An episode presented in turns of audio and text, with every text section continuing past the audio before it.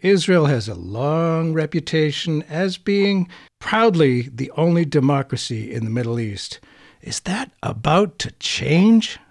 I'm Burt Cohen, and with your help, we are keeping democracy alive. He's not breathing. Can you get a pulse? Barely. There's a huge gap between public opinion and public policy. People don't feel that they can do very much. I speak tonight for the dig- dignity of man.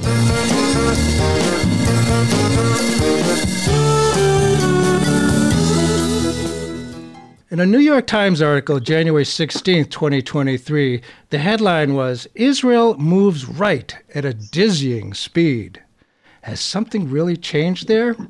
Our guest on Keeping Democracy Alive today, James Zogby, writes in The Nation A far right Israel is Zionism without the frills.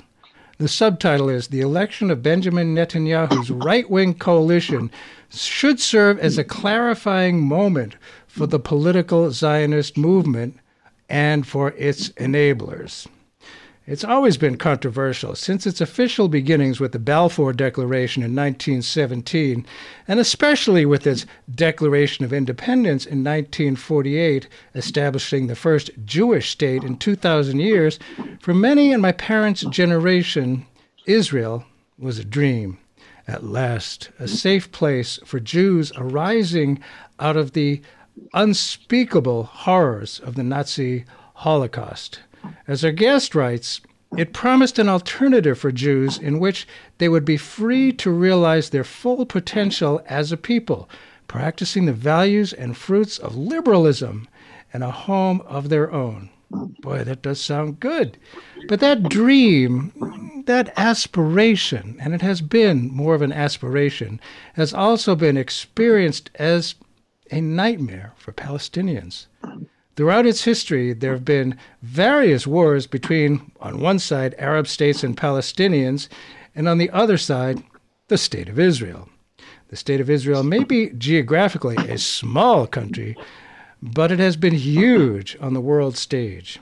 The struggles between a pro Western, heavily militarized state and great numbers of its indigenous Arab population are hardly new, but what is new is that there is yet another government with Benjamin Netanyahu as prime minister, despite the fact that he's now on trial for corruption and the concessions he has made to the extreme parties and individuals. It is indeed a dizzying speed at which Israel has moved to the far right. What does this radical shift mean for the region and for the long standing, unquestioned support for Israel from the United States? And what are the implications for worldwide support for justice for Palestinians? With us today is the author of that article from The Nation, uh, the title being A Far Right Israel is Zionism Without the Frills. Our guest is James Zogby. Jim, thanks so much for being with us and keeping democracy alive. Thank you, Burt, for having me. Uh, Jim Zogby is the founder and president of the Arab American Institute and was a member of the executive committee of the Democratic National Committee from 2001 to 2017. Boy, we could talk about that experience for a long time, but we won't. Sure could. well, it's a curious title for your essay, and I'm sure that was the intention. The title, again, A Far Right Israel is Zionism Without the Frills. What do you mean? What what frills? Oh, okay, I can't claim credit. right, that's the nation. Was, I know. Was the nation? Yeah. My article was originally entitled "The Mask Is Off," ah. and what I what I was intending to say, pretty much the same thing as the the implied in the in the nation headline, is that in from its very founding, um, it was uh, Zionism. Look, let, let, me say in the beginning that there were multiple forms of Zionism. There was. Uh, mm uh, a religious Zionism that was uh, um, not the religious Zionism of today, which is a far right movement, but back then it was a spiritual sense that you know the ingathering of the Jewish people was a, a religious experience that would bring them to their homeland, mm-hmm. but there was not the sense of being a colonial movement. There was also uh, a cultural Zionism that was uh, uh, Ahad Ha'am, who was uh, a believer in uh, you know, discussions, reconciliation, cooperation between Arabs and Jews, uh-huh. and that the experience of being culturally a Jew would fit with the cultural experience of of being a, a, a tolerant and and uh, an accommodationist movement that would work with the indigenous people of the land. Um, Martin Buber was the religious Zionist uh, back then who who taught that Arabs and Jews were equal and had to mm. reconcile their faiths uh, and live together uh, in a cooperative spirit. But the political Zionist movement at the time was uh, was not accommodationist. It was uh, we are, as Herzl argued, uh, a civilized experience of Europe coming to the barbaric Middle East, and the, where the, the people were were savages uh, and had to be tamed. Not unlike the way American pioneers saw.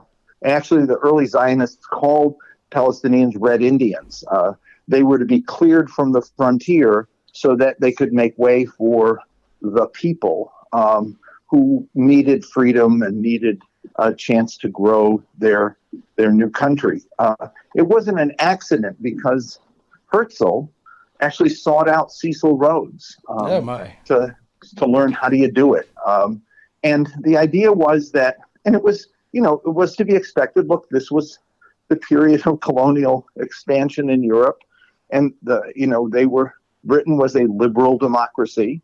Uh, France was liberal.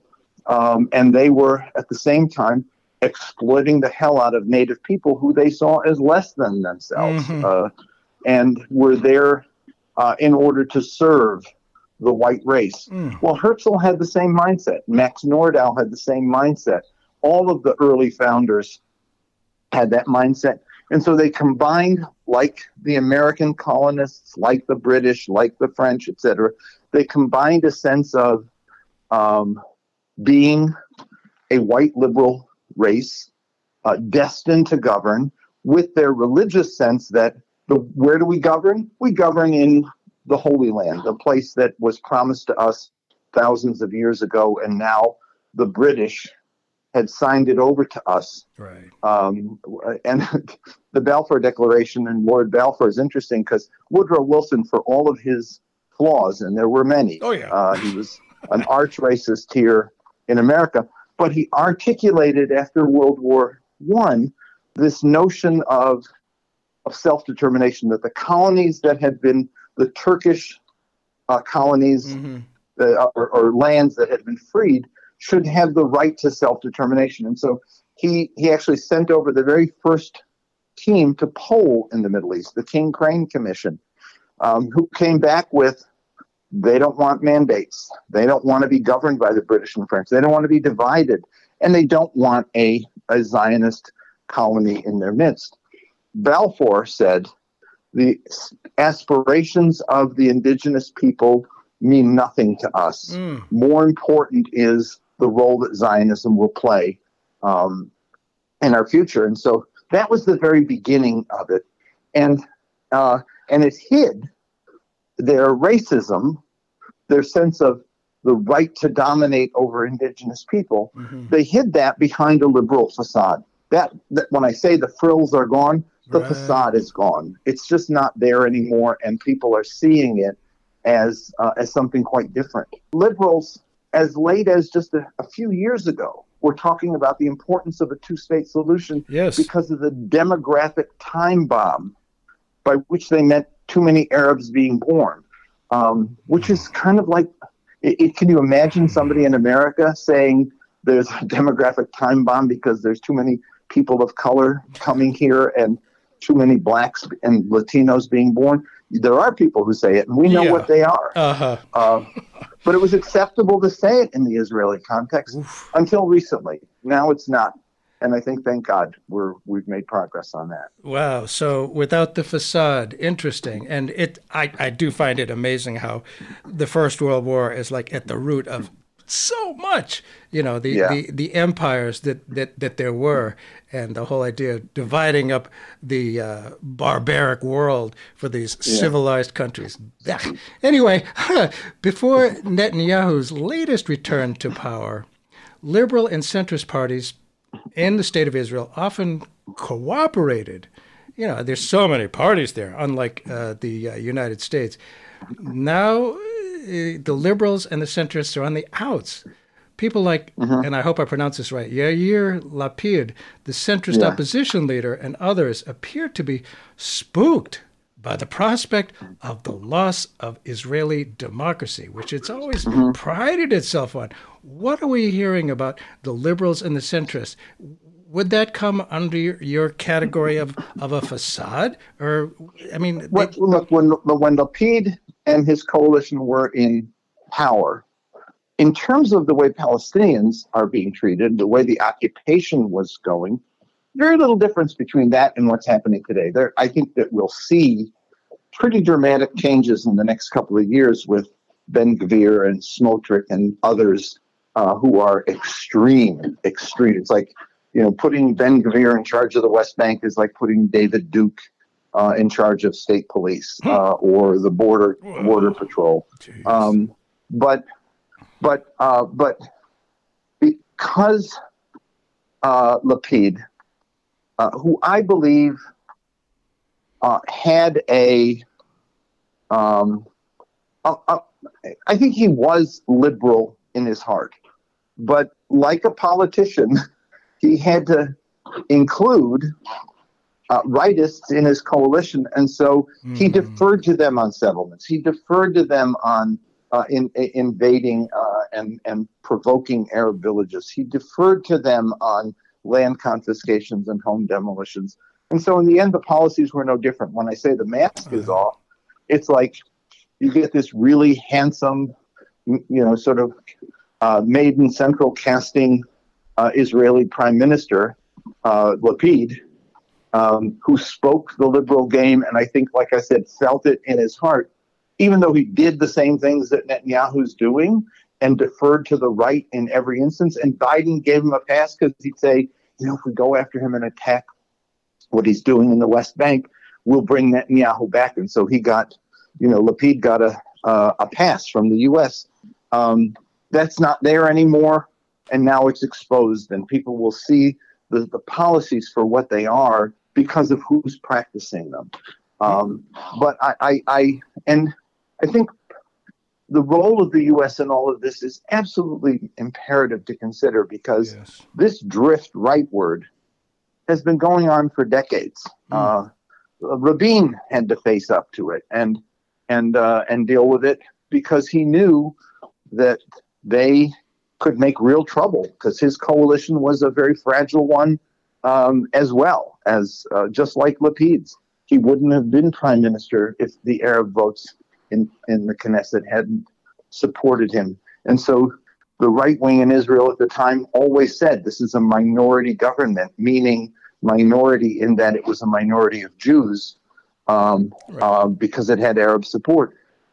So that's been a, a story from the beginning, but increasingly, because the U.S.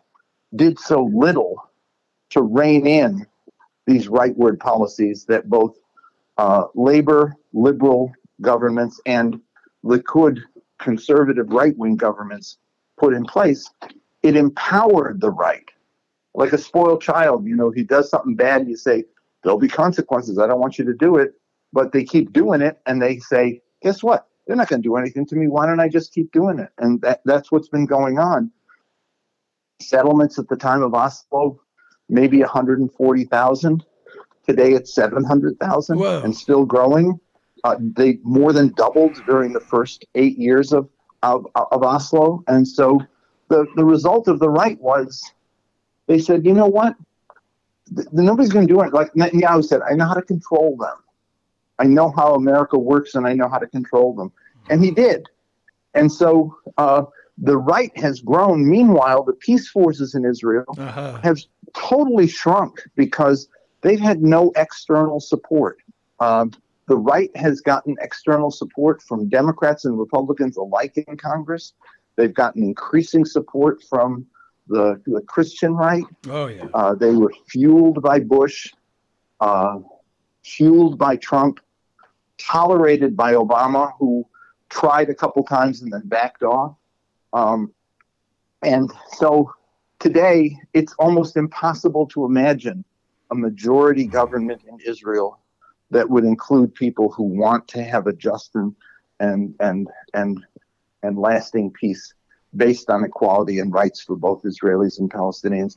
And the Biden administration is fooling itself when it says, you know, we support equal measures of democracy, dignity, prosperity, etc., because they know damn straight that that's not in the cards. Um, mm. And unless they do something to challenge the policies of the Israeli government and have them pay a price, a consequence for bad behavior, that's just going to continue. And it's not serving the Jewish people, certainly not serving the Palestinian people, yeah. and it's not serving the cause of, of, of peace. Wow, oh, there's so much to talk about here, and it's you know obviously been going on uh, well for well over a hundred years. The facade of cooperation of you know a, a democracy, including everybody, including the majority of people who are in uh, the geographical area now known as uh, the State of Israel and the uh, the territories and the settlements. Our guest today is uh, James Zogby, who is founder and president of the Arab American Institute. And uh, he's written an article that The Nation titled Far Right Israel is Zionism Without the Frills. We're talking about where it is now under the new far right government. No pretenses, no pretenses anymore. They're a minority. Well, like the United States these days, we have uh, a minority of the far right in power in Washington. And you mentioned uh, this fellow that I frankly don't really know much about, Itamar Ben Gvir. He's the minister overseeing the Israeli police. Yikes! Uh, he's, uh, as I understand it, he has a history of being openly anti-Arab and a provocateur, and his mentor was Meir Kahane. Now, not everybody remembers him. Tell us about Meir Kahane and uh, Ben Gvir, please. Kahane has the distinction of being one of the few people who have been declared a terrorist both by the United States and by the government of Israel.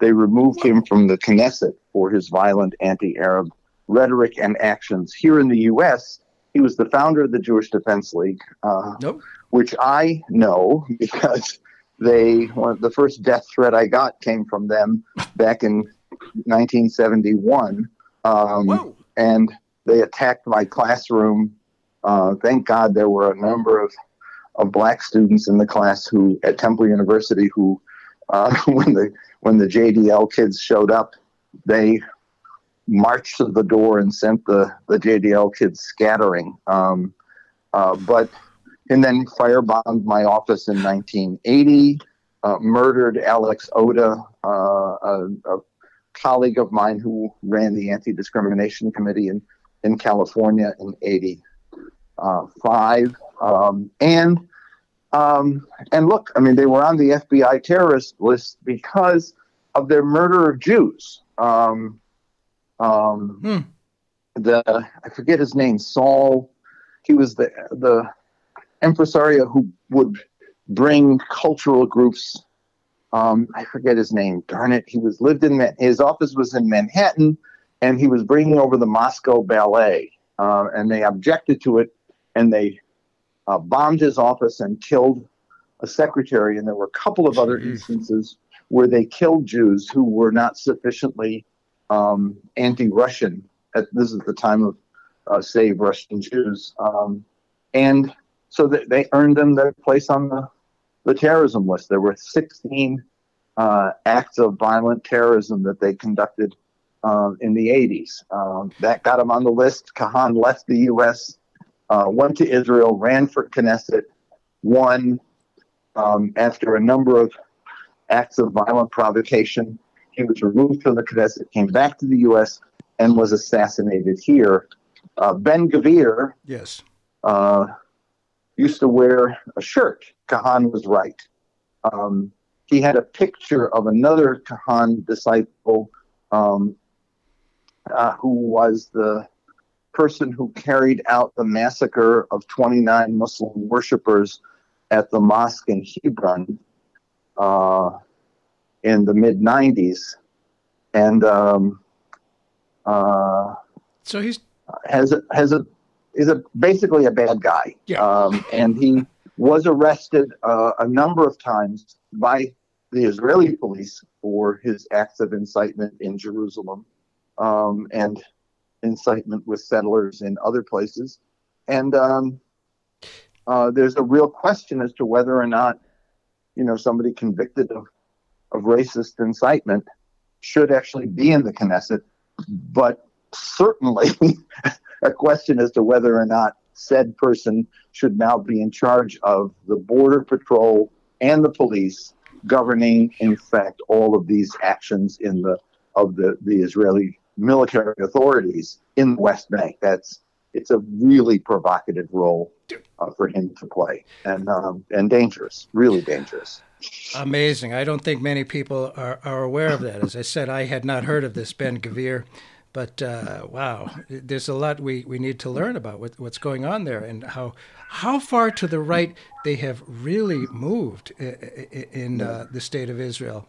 And of course, well, and I think that I think the problem is too that that because uh, look, if you go into the the Jewish uh, peace groups here in America, mm-hmm. from J Street and move to the left to you know groups like Jewish Voice for Peace or right. or Breaking the Silence and and and Bend the Arc and others. I mean, these guys get it, they know it, they follow it, and they've been speaking out against it. But um, but when you get into the more establishment right. uh, groups like AIPAC or the American Jewish Committee, etc., they're they're upset. Um, and unfortunately, the quote unquote opposition in Israel's upset. The demonstrations there have largely focused on internal um, Jewish upset, Israeli upset over the direction of the Netanyahu government. They're concerned about the conversion laws. You know who can, can who can be considered Jewish. Right. They're concerned about um, uh, LGBTQ rights uh, because one of the people in charge of, of religious affairs is a total anti-homophobe. Uh, I'm, I'm, sorry, a homophobe. Right. That was redundant and actually contradictory. He's a homophobe. Yes. Um, and and concessions made to the ultra orthodox on education, on budget, on a whole range of other things. They're concerned about that, all of which are legitimate concerns. I mean, this is you know, uh, but right. but exclusively focused on that, without being focused on what has been the hmm. corrosive mm. issue that has led Israel down this path, which is the sustained and, as I say, corrosive impact of an occupation and dehumanization of another people. Mm. That's fundamentally wrong. And that is, I think, where the peace movement in Israel has always had uh, a difficulty.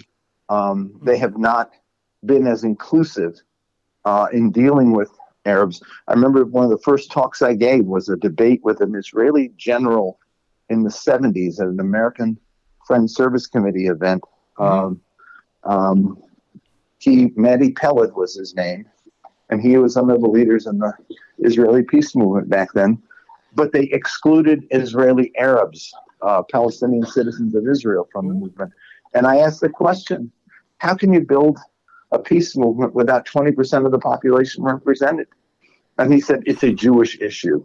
Um, and that sense that it's a Jewish issue and not an Israeli issue, not a, an issue of the entire people of the state, right. has always plagued that uh, the, the liberal side of, of Zionism, that it was a matter for us to deal with, not a matter for, for them. Uh, And so Israeli citizens who were of Palestinian uh, origin and um, and identity sure. um, have never been fully included uh, as partners, and that's been a problem.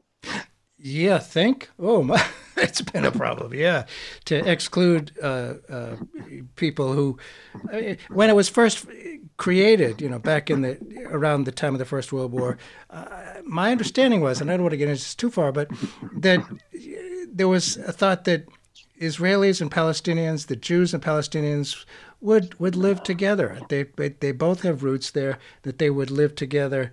Uh, that hasn't exactly happened. That they, was the cultural Zionism I spoke of, and that yes. was the religious Zionism of the form that it took back then. it was never the the the. The It was never in the cards for political Zionism. so, um, so and it- political Zionism uh, ultimately eclipsed those other two Nope. um, and has become the dominant, uh, the, the exclusive thread of politics in Israel today. Wow. And you talk about politics in Israel today and in the United States. Uh, Netanyahu and President Trump seem to get along pretty well. Uh, he was uh, cheer- cheered on by his by Trump's son-in-law, Jared Kushner. Trump uh, very much supported moving the U.S. embassy to Jerusalem.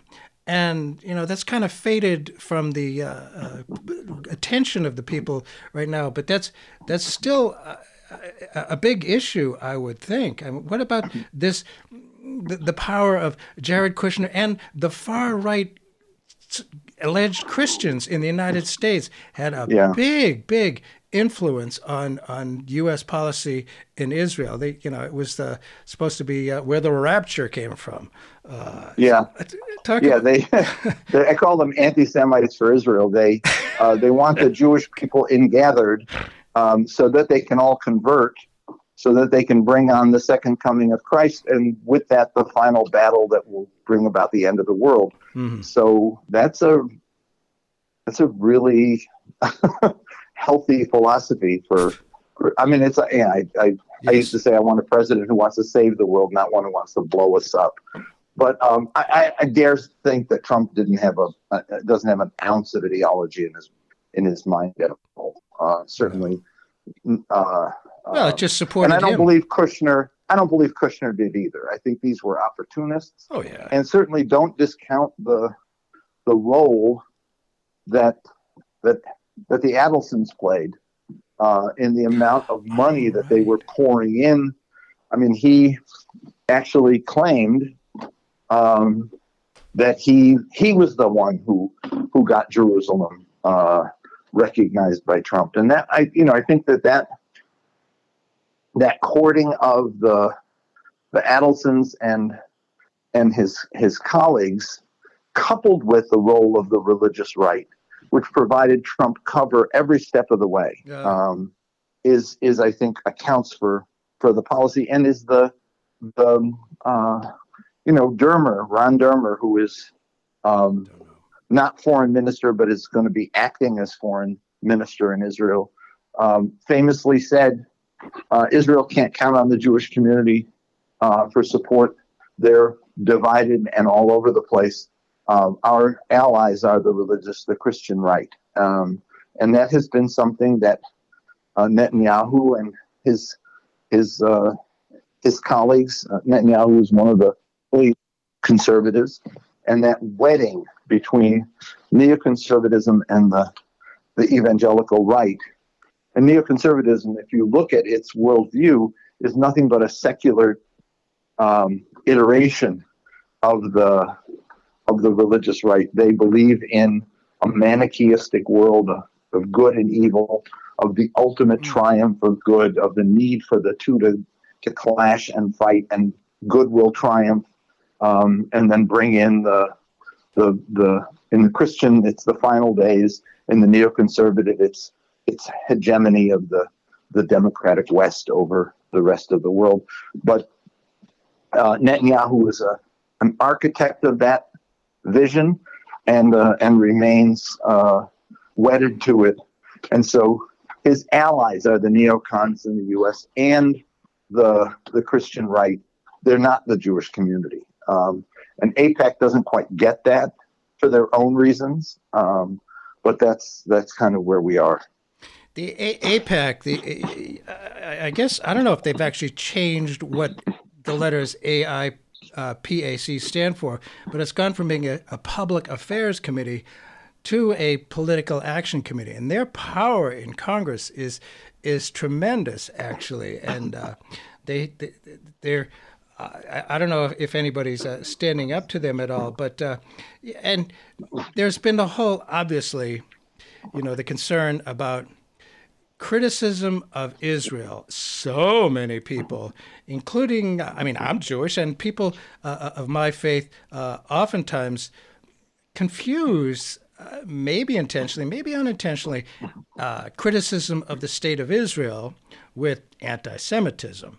Mm-hmm. Uh, but there is this, I mean, one of the things that I've I've been proud of for being uh, Jewish in America is that back you know during the civil rights movement and anti-Mormon, so many different things. We've been you know for justice and against racism, and here is the state of Israel uh, doing, uh, frankly, Zionist racism and doing tremendous injustice.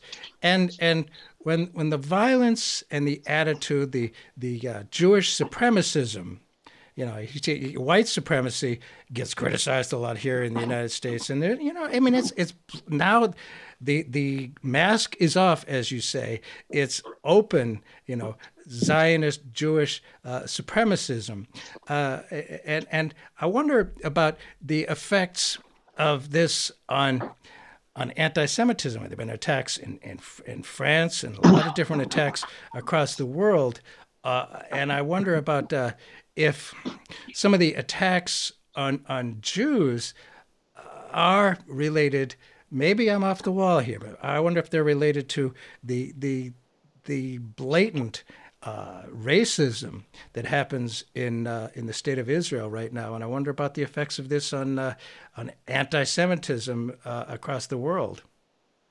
Well, I think we have to disaggregate a couple of things. One is anti-Semitism is real. Yes, it is. Uh, uh, it is dangerous, um, and it. Um, and it has long plagued uh, Jewish people around the world. I mean, no question. Not yeah, not yeah. just pogroms and the Holocaust, but the continued uh, discrimination against people because of their faith, or uh, the the the defamation and negative stereotyping. I did a paper. Uh, Vidal Sassoon invited me to a, yeah. a Hebrew University conference on on uh, on anti-Semitism, and I talked about the political cartoons at the time of of Arabs um, with the big noses and right. the, holding the money bags and you know lusting after white women and all the things that were said about Jews, those caricatures that were so hostile and made Jewish people, young kids in America, ashamed of their looks or of their their religion and identity, and cause people to change their names, etc. That yeah. was happening to Arabs as well, and so it's real. Um, and uh, and painful. And it does have, you know, look, we've had attacks on synagogues, uh, and and almost all of that is unrelated to Israel. And and I find that, you know, the ADL wants to has been wanting to equate them for for decades. They called it the new anti-Semitism, attacks on Israel, and blah blah blah. They've now painted it into the uh, as a hallmark of the left of liberals um, and their anti-Israel mindset has now spurred uh, anti-Semitism, and they what they do is they they use polling data, which they do not disaggregate. They do not separate out the demographics to show that anti-Israel sentiment is rising and anti-Semitism is rising, and they make the equation. The interesting thing is that I've looked at the polling data, and anti-Israel, meaning critical of Israel, mm-hmm. meaning criticism of Israel, is increasing on the left, on the on the liberal side, mm-hmm. but anti-Semitism is increasing on the right, and so they don't want to call right-wing Semitism, anti-Semitism, the problem. They want to call being anti-Israel the problem. They've become shills for Israel and not defenders of the Jewish people.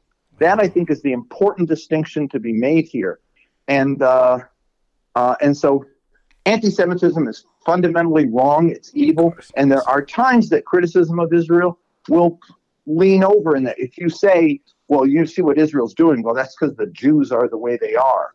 Um, caricaturing the Jewish people, trying to type an entire group of people by a negative characteristic or by any characteristic. You know, Jewish people are smarter. Jewish people are, are, are, are stingier both of those are are kind of anti-Semitic because they take a caricature, whether it is a good one or a bad one, and type an entire class of people. Some Jewish people aren't so smart. Some Jewish people are very generous. You know, and it's the same on the on the Arab side. Arabs are this. Arabs are that. Right. Um, it's not it's racism to take a caricature a, a characteristic a race or ethnicity or religion whatever and then type an entire group of people by that character uh, that's wrong but saying that israel is pursuing apartheid policies against palestinians that's not racist that's talking about a government policy just as saying slavery was a practice that was not only tolerated by but protected in the United States doesn't make me anti-American. Yep. Just saying reparations are owed to the victims of slavery doesn't make me anti anti-American. Just like saying Russia had gulags and today is persecuting political dissidents doesn't make me anti-Russian. Saying that Iran is persecuting women and holding them back uh, from ex- exercising their natural rights as human beings doesn't make me anti-Iranian or or an Islamophobe. It makes me somebody who is an equal opportunity critic of people who violate rights. That Israel is an apartheid state practicing policies that dehumanize and discriminate against Palestinians, that has two systems of law, one that protects one group and one that violates the rights of another group. That's that's a policy issue. That's not saying anything about the Jewish people. If I said they're doing it because they're Jews and that's what Jews are like, that's anti-Semitic. Right. And you have to. It's it's not required to have a, a fine-tuned ear. It's just to think about it. Am I talking about a policy or am I talking about a people? Mm. And what the ADL says is, well, Israel is the only Jewish state and it's the homeland of the Jewish people. And so if you attack it, you're attacking Jews by definition. I, I don't think so. Uh, I, in fact, know that's not the case. Um, and just like saying, you know, Hamas commits atrocities and Palestinians have been involved in terrorist actions doesn't make me anti Palestinian. It makes me a critic of policies pursued by some groups and some Uh-huh. individuals. Yes. There's a distinction. It's not a very, it's a, not one that requires people to be clever. It just Yeah. requires people to, to, to damn think. But what is happening here is the ADL has been engaged now for decades in demonizing critics of Israel. Um, I was called anti Semitic for that reason. I was excluded from political coalitions. Democratic Party people wouldn't talk to me in the 80s Hmm. because of my position on supporting Palestinian rights. Um, and candidates gave money back Oh, um, etc. And my life was threatened. I mean, there people, three people have gone to jail in just the last uh, 15 years for threatening my life. Um, and my family lived in fear. My kids were tormented in school. Um, that I, I, I know what this is all about. I know how this works. And I think it's important that we clarify terms um, and not simply play the game of well, you've been critical of Israel and therefore you're this. Because there are consequences to that. Um, and the people who threatened my life threatened my life because they said, you're anti Semitic. Uh, you hate Jews. You want Jews to die. You're responsible for the murder of Jews.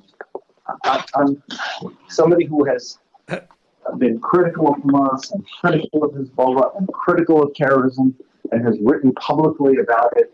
Um, it's just unfair and it's dangerous. But the effort is to silence critics. And so you have what? Mm. Almost 30 states right now um, where if you uh, support boycotting right. Israeli companies because of their policies, you're banned, you're criminalized, you're sanctioned. Um, it- Yeah. It's an effort to silence discussion, silence criticism. It's not an issue of, of anti-Semitism or protecting Jewish people. It's an it's an effort to silence discussion. And does it create resentment? Sure, it does. I don't think it creates anti-Semitism, but I think it does create resentment um, and a sense that there's an overreach on the part of groups like the ADL and the American Jewish Committee. Um, and I think that the reactions are deeply felt in the Jewish community as much as they're felt elsewhere. Well, as you can imagine, uh, I have been called a self hating Jew. I don't like. Mm-hmm. I do not like that. I am not. I think they have a right not to like it. Oh self-hating Jew. It's Yeah. just because I I criticize policies and actions of the state of Israel. Mm-hmm. Oh my! And it sounds like uh, uh, Jim, you've you've talked about this issue a little bit before. it's not like it it it comes to you as something new, but we're talking about uh, here on uh, keeping democracy alive. Uh, we're talking about what's going on currently, what the new reality is in the state of Israel. The mask is off. Our guest today is Jim Zogby, founder and president of the Arab American Institute and former member of the executive committee of the Democratic National Committee from but 2001. still a, a, member of the DN, uh, still a member of the Democratic National Committee. I'm just not on the Ah. executive committee anymore. well, and, and when I was in 30 20, years now. In 2016, when I was a delegate to the Democratic National Convention, Uh-huh. I remember seeing on the floor there were Palestinian flags, and I was like, yeah. You know, justice. We're for justice. We're against racism. Uh, We as Democrats. What's changed now, something has really changed, and it's starting to make the headlines. Maybe people are becoming more aware now that the mask is off, that, that it's, it's like they've moved to the far right all of a sudden. What are the most important aspects of any democracy is that it has an independent judicial system. Something has changed there. Tell us, please, about the new government's plans for changes in the judicial system and its power, uh, as opposed to the power of the government and the uh, independent judiciary. It's a big deal because, uh, frankly, with a very selfish motive. Netanyahu has three major indictments against him Could be a for everything from really banal and petty corruption to very big time corruption and influence peddling. The banal one is his wife uh, confiscating the returnable deposit bottles from parties at the prime minister's home and turning them in and keeping the cash. When they stayed at Blair House, three big bags of laundry that they brought from Israel to have the U.S. government pay for it and not them. I mean, it's silly stuff. But then there's big stuff. Some of them are pretty serious issues. He doesn't want it. He wants the attorney general reined in, and he wants the courts to not have the absolute say.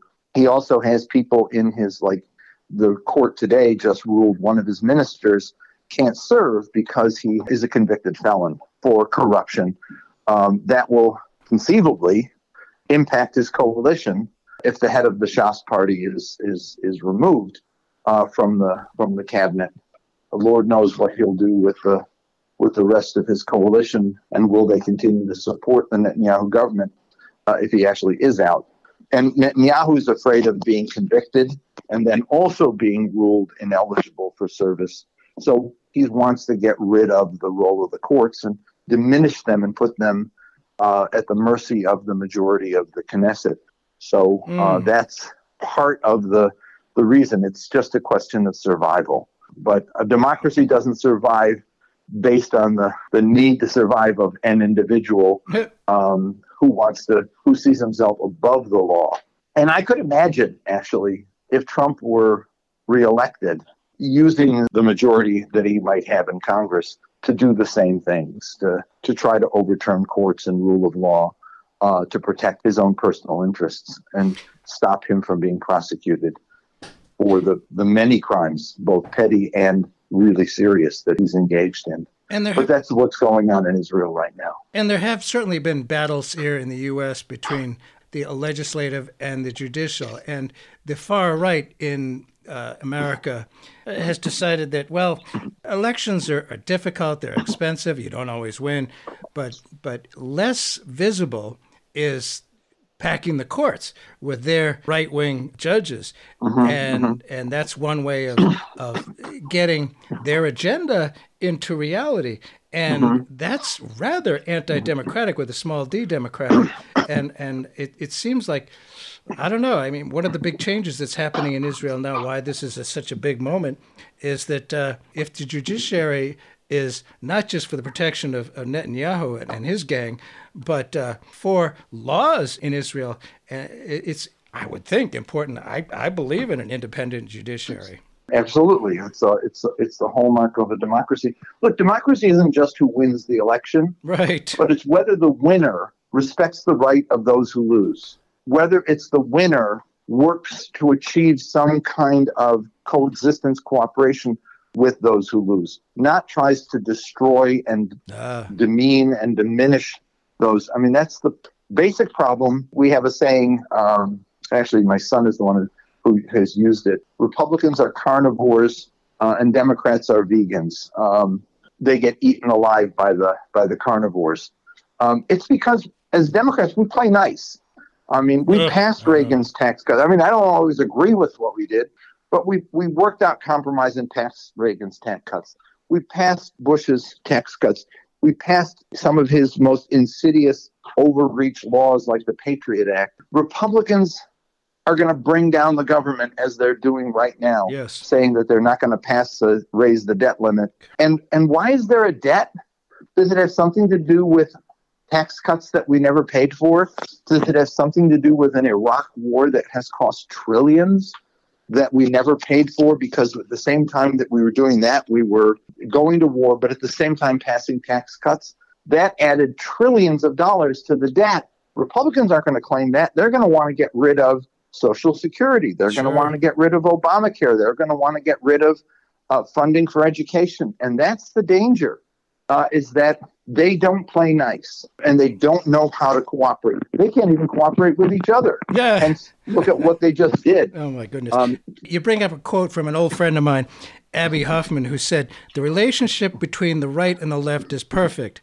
The right is sadistic, the left is masochistic it works okay. out. It works out yeah. perfectly. And yeah. what, one of the things I, I, I, have to ask about too is the uh, the 2018 the Israeli Parliament approved. Now I know this is three years ago. The Jewish nation state basic law, and what that does, as I understand it, is enshrine Jewish supremacy over Palestinian citizens. What about? I mean, there, we, we've heard about the settlers going into the West Bank and and just taking land, uh, which reminds me, of course, of uh, the settling so-called settling of the West in in uh, the currently United States. Mm-hmm. What about what about that law? What way is is it significant, and how what what might be as, as we sit here in this in this moment of uh, where the facade is gone, the mask is off? How will life in the settlements on the West Bank be affected? Do you think a by that law and b by uh, the new uh, power of the far right in the state of Israel? Yeah, look, the, the one is supposed to believe that the nation state law only impacted the Palestinian citizens of Israel by diminishing their role um, and not saying Israel is a state of all its people, but it's a state of just the Jewish people. And that is something that in practice has existed since the beginning, but is now codified in the nation state law. Um, look for the first two decades after the creation of the state of Israel, uh, the Arab citizens uh, lived under military rule and were subjected to the emergency defense laws that when they had initially been put in place by the British in the 40s, the Jewish leader who later became Attorney General of the State of Israel wrote, No such laws existed in Nazi Germany. They were onerous, they were repressive, and they initially targeted Jews on the part of the British, who were they were fighting against uh, British the, the, British rule and they wanted independence, mm-hmm. but then were immediately adopted by the new state of Israel uh, and imposed upon uh, the Palestinians until the 67, right before the 67 war. After the 67 war, those same laws were put in place in the territories. And so this has always been a feature of two systems of law one for the Jewish people and one for the, the, the Arab people. The nation state law codifies that. Uh, Israel doesn't have a mask to hide behind. Oh, yes, we respect the Arab citizens, blah, blah, blah. They don't. But in the case of the territories, they were supposed to be governed as occupied lands. According to the Geneva Conventions, there are rules that are imposed upon the occupier.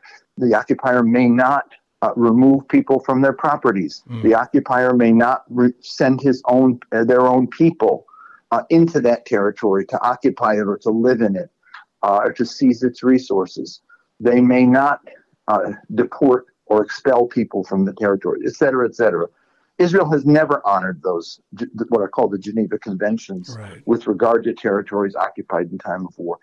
Now, the ambiguity of this being occupied territory, which Israel has always claimed is actually disputed territory, that ambiguity is also gone. It is de facto annexed. Uh, Israeli settlers uh, are governed by Israeli law, not by uh, the civil administration that Israel has established there. Um, they have infrastructure provided by Israel. They're connected by roads, by Yes. water, by electricity. Um, they are governed as Israeli citizens. They vote in elections. So you have a de facto annexation and a therefore apartheid regime where one half of the people living between the Jordan River and the Mediterranean Sea are Jewish. Another half, slightly more than a half, are non Jewish, Arab, Palestinian. You have two sets of law one that favors the Jewish side and disfavors and disempowers the Arab Palestinian side. Uh, and that's the definition of apartheid is a system that is um, Jim Crow, that has one set of Mm. laws for one group Mm. uh, and another set of laws that are onerous and repressive uh, that govern the other group. And the Um, mask, as you say, the mask is off now, and it's it's really it's uh, taken a turn with the election. You know, with the with the hard right, the far right in power. Yeah. Uh, and you know, the U.S. has been sending. I mean, you talk about the U.S. debt and the deficit. We spend. I mean. Unbelievable amounts on, on so-called defense, and we send Israel a lot of money every year. And I wanted to ask if there might be change. Uh, you know, I, I noticed at, at the World Games recently, Palestinian flags were, were often flown uh, in, in the face of this new rightward shift in, in Israel. I, I wonder, with this worldwide awareness of the unmasked shift to the anti democratic hard right, you ask, can the U.S. continue to supply Israel with billions of weapons and other forms of aid when it's clear that these weapons and aid are being used to maintain an occupation and the oppression of a captive people? So I'll ask what you ask. Now that the mask is off, the, the West may finally be able to deal with Israel as a normal state that can be criticized and called to account for violations of laws. Do you think the rightward shift uh, that's that's becoming so much more aware in the world is this a possibility for a change uh, in, in in the U.S. policy? Uh, is there any hope of that? Your thoughts, Jim Zogby? Um, what there is clearly is a shift in public opinion, Uh-huh. and clearly a shift in public opinion among Democrats, and a public opinion shift among American Jews. Liberal Democrats, um, more than two to one, support Palestinians over Israel. Uh-huh. Overall, in the general public, Israel still has the edge, largely because of Republicans right now. Um, young people, blacks, Latinos, Asian, liberal Jews um, have developed a very clear sense. They will say, I support Israel, but they do not support Israeli policies. And that's true for Republicans who are opposed to Israeli settlement expansion, who are opposed to policies that take place in the West Bank um, and Gaza and East Jerusalem. But Congress is at least three decades behind where public opinion is.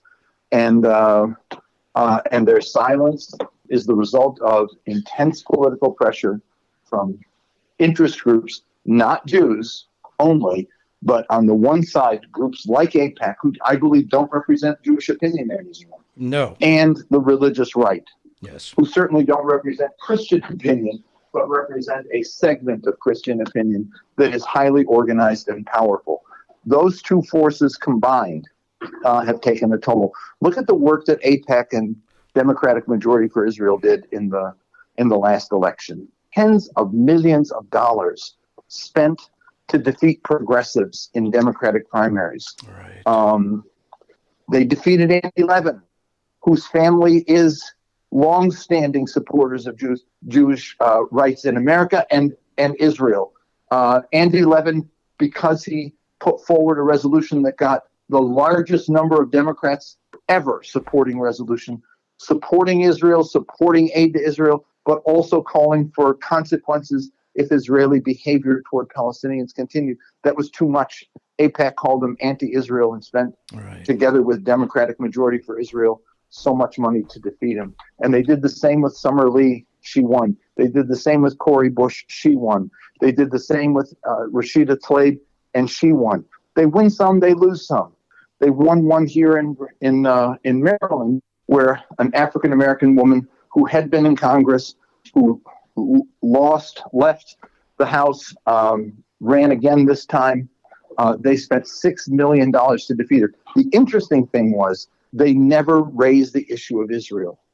You had an ad. This person's not a Democrat. This person is a critic of Joe Biden. This person is too radical for Congress. Um, never mentioning Israel but then the little thing on the bottom, supported by Democratic majority for Israel. They wanted to defeat progressive opinion, the changing opinion, but they were too cowardly to go at it head on. So they attacked the progressives because they were progressives. Just like Democratic majority for Israel spent millions against Bernie in 2020, Mm. never saying his position on Palestine or his position on Israel. They said he's too old. He's a socialist will lose down ballot races if he's the nominee. Mhm. And that was the attack line they used. They're like the little Dutch boy who's got his finger in the dike, but the dike is is holding right now, but is is the fundamental brewing uh, behind the dike. And and I see public opinion shifting dramatically. I see public opinion in the Jewish community shifting dramatically toward justice, toward equality, toward rights for both but AIPAC didn't get the message, Yeah. refuses to get the message, and they're doing everything they can to sort of, you know, like the little kid who has his fingers in his ears going, ah, nah, nah, nah, nah, I'm not listening, I'm not listening. But they're going to get buried by this because ultimately uh, liberal Jewish voices are going to going to take control of this debate. And I think we see it happening. And and because the mask is off, because they moved so blatantly to the far right, maybe this is an opportunity that people will see what's behind the mask. Jim Zogby, thanks so much for being with us today. If people are interested in finding out more about uh, what, what you're writing and the uh, Arab American Institute, there must be something on that internet thingy. My website is jameszogby.com. Uh huh. It's easy. Or the institute that I run is aaiusa.org, aaiusa.org. Or they can follow me on Twitter, and that's JJZ1600. No, I have no pretense to be president. uh, it's just the address of my office, and, and they'll see not only my columns there and my political musings about the Middle East and about America and about Lebanon and my criticisms of all of them, but they'll also see uh, my lovely portraits of flowers and trees as they come to bloom Oh, good. uh, this spring. I just love to follow nature and uh, and observe its patterns. Uh, daffodils are already out here, if you can believe it. oh, Um, wow, nice. It's been very warm. But anyway, please, I, I hope people will follow. And thank you, Burt, so much for this conversation. I really enjoyed it. Thank you, Jim Zogby. Thank you. وريت فصلك بدي